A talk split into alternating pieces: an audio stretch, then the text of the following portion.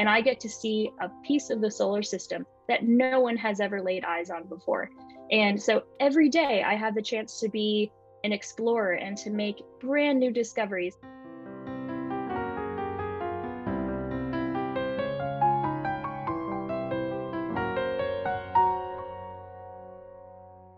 The newest explorer on Mars, the Perseverance rover, touched down in February of this year and now has six months' experience on the Red Planet. The Museum of Science hosted a virtual party so we could take questions while watching the landing live and discuss what the mission hopes to accomplish by studying Martian geology. And we got a question from a young viewer which Mars rocks are best? I think the answer depends on what you're looking for, but I thought I'd go to an expert anyway. My guest today is Dr. Katie Stack Morgan, a geologist and the deputy project scientist for the Mars 2020 mission that features the Perseverance rover. Katie, thanks so much for calling in from California and JPL. Thanks. I'm so glad to be here today. So, straight to the point, Katie, which Mars rocks are best? All of them. it's it's hard not to say that because I'm a geologist and I study rocks on Mars and there is something to learn, something exciting to learn about almost any rock that you would find on the surface of Mars. But it is a great question because we uh, have to make decisions about where to study on Mars, where to send our, our rovers. And so that is a question that we have asked ourselves, and we are asking ourselves every day on the surface with the Perseverance rover. Sending the Perseverance rover to this location, does this have particularly good rocks compared to where we've been in the past?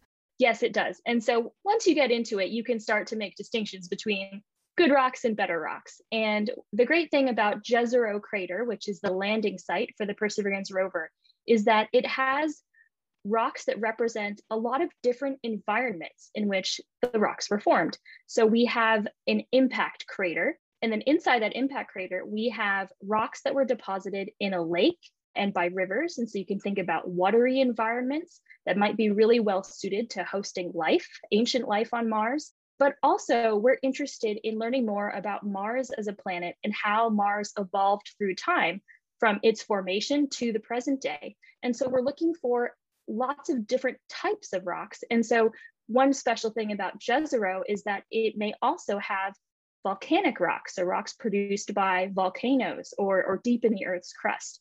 And so when you put all those rocks together in one place, that's when you have a really special spot. And that's why Jezero was chosen as the landing site for Perseverance. So it sounds like the best rocks are the rocks that have had the most stuff happen to them because they hold the most clues to what was going on on Mars in the past. And that's really where all the mission's goals go through to find out what the conditions were like a long time ago, if there was maybe life a long time ago. Uh, I mean, a crater filled with water. We can tell all that just by looking at the rocks. Yes, and I'll, I'll add too that one of the important things that's really fun to think about when you think about Mars rocks and where to send a mission is you want to make sure that you have all those rocks accessible to the, the spacecraft. So you have to have all of those different types of rocks in a small enough area that a rover can actually study that and, and, and reach those different places during its lifetime. And so here in, in Jezero Crater, we have a diversity of rocks in a relatively small area and Perseverance has started to explore those rocks. The first thing that we are doing is we're exploring the rocks of the crater floor. So we don't necessarily think that this is the absolute bottom of the impact crater. This is the fill, the rocks that filled the crater and are now exposed on a relatively flat plane. And so we're trying to understand are these rocks sedimentary, deposited by wind or water, or are these rocks volcanic? They could be lava flows or they could be ash deposits blown out of a volcano. And so we are asking ourselves that question. In a way, though, the good thing about this mission is that it doesn't really matter right now because either of those options would be incredibly interesting. And one of the big goals of Perseverance is to collect samples that would be brought back to Earth by a future mission. And so it's the job of the Perseverance rover and the science team who operates the rover to select the best rocks to put into a collection that will come back to Earth. And what we know, and this is a, great problem to have, is that we are interested in both sedimentary rocks and volcanic rocks, and they each have good things about them that will tell us more about Mars and about the potential for life on Mars. So you really can't go wrong no matter what these rocks turn out to be.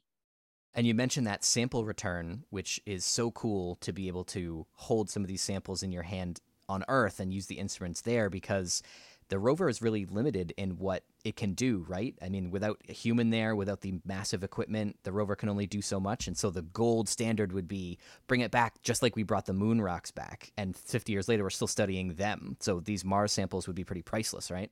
That's right. And that's not to take away from the incredible science instruments that we are able to send to another planet. I mean, it's just incredible to think about the kind of instruments we send now, where we take instruments that otherwise would be in a lab and are very sensitive and we make them very small and we send them through launch and landing. We vibrate them and they survive in the martian conditions. But you're right. I mean these instruments are not as sensitive or necessarily as capable as the full instrumentation we have here on earth to study rocks in labs. And so while we can make some interpretations about the rocks and the potential that these rocks had life on the surface of Mars with our rovers, we really think that we need to get those samples back into the lab here on Earth to really make definitive statements about whether life once existed on Mars and to learn about how the planet changed over time. There are just measurements we can't make on the surface right now. And mentioning that surface, a lot of the rocks are kind of laying around. You can see them, you can drive over to them with the rover, but the very surface is super old on Mars there is wind and there's radiation, but some of those clues are sometimes buried just beneath the surface. And so Perseverance has just started drilling, is that right? That's right. We attempted our first sample collection where we drilled a hole into the surface of Mars, a couple centimeters deep, and we were looking to collect our first core. What we learned about that effort was that it went through the full process exactly as it was supposed to, but we didn't quite finish it off. We didn't quite get a rock core. So we're going to try again in the near future and we're excited to do that. But Mars always throws curveballs and this was this was one of them. And so we are excited to try again and to get our first rock core into that collection to come back to Earth. So what kind of results are you hoping in your wildest dreams? What would you find out about Mars from this mission that we've never found out before? Well, of course, the, the big question we all want to know the answer to is was there ever life on ancient Mars? And so Perseverance is looking for signs of ancient life, biosignatures. I think in my wildest dreams, I could imagine that we find something that is so different and compelling compared to what you'd expect without life being there that we say, yes, that is a potential biosignature. And we have examples from rocks here on Earth of the types of things we might look for and generally, when we think about ancient life on Mars, we're thinking about ancient microbial life. And so there are very characteristic textures and patterns that life, microbial life, leaves in the rock record here on Earth. And so we'd be looking for exactly that type of thing on Mars, particularly in our settings where we think we once had a lot of water and we had a lake. And so that in my my wildest, not so wild dreams perhaps, would envision that we find a rock outcrop that has evidence for past microbial life in it. Oh man, that's so fun. I mean, to think we're finally here after all this time of studying Mars and thinking about whether it could have had life, to think that this could be the robot that finds rocks that have evidence of aliens in it. Does it just give you goosebumps? It does, but one of the most exciting things about this mission and just the Mars sample return effort is that the rover has its part to play, but it really is the scientist back on Earth potentially 10 years from now. And so so these are people who are maybe you know children right now are going to be the graduate students who make these discoveries. And so this is a, an effort that spans across generations. And that's one of the things that's really exciting about mars sample return. And so we have our part to play right now with perseverance but we have to make that handoff to the next generation of scientists who will really answer these questions when the samples come back so, what's the kind of timeline for getting these samples back? So, the rover's kind of collecting them as it goes, and then what happens to them between the time it kind of has its arms full of great rocks and then the time they get back to Earth? Yeah, so the architecture for Mars Sample Return, how the missions will work and how the follow on missions will work, is still in development. So, this is still something that NASA is working on with its international partners like ESA, the European Space Agency. But right now, the thought is that the follow on mission would arrive at Mars sometime maybe in the late 2020s, early 2030s, and would have a, a, lander as well as a fetch rover that might be able to go and pick up the samples that Perseverance has collected. Alternatively, maybe Perseverance is still going, in which case Perseverance could play a role in delivering its own samples to the next leg. That would be cool. And doing that baton pass, or maybe a baton pass with 30 batons, and then from there, the samples would be blasted off the surface of Mars and would rendezvous with an orbiter. the next launch opportunities are, are really the late 2020s, 2030s. And so early 2030 is about when we we could optimistically, I think, hope to get these samples back.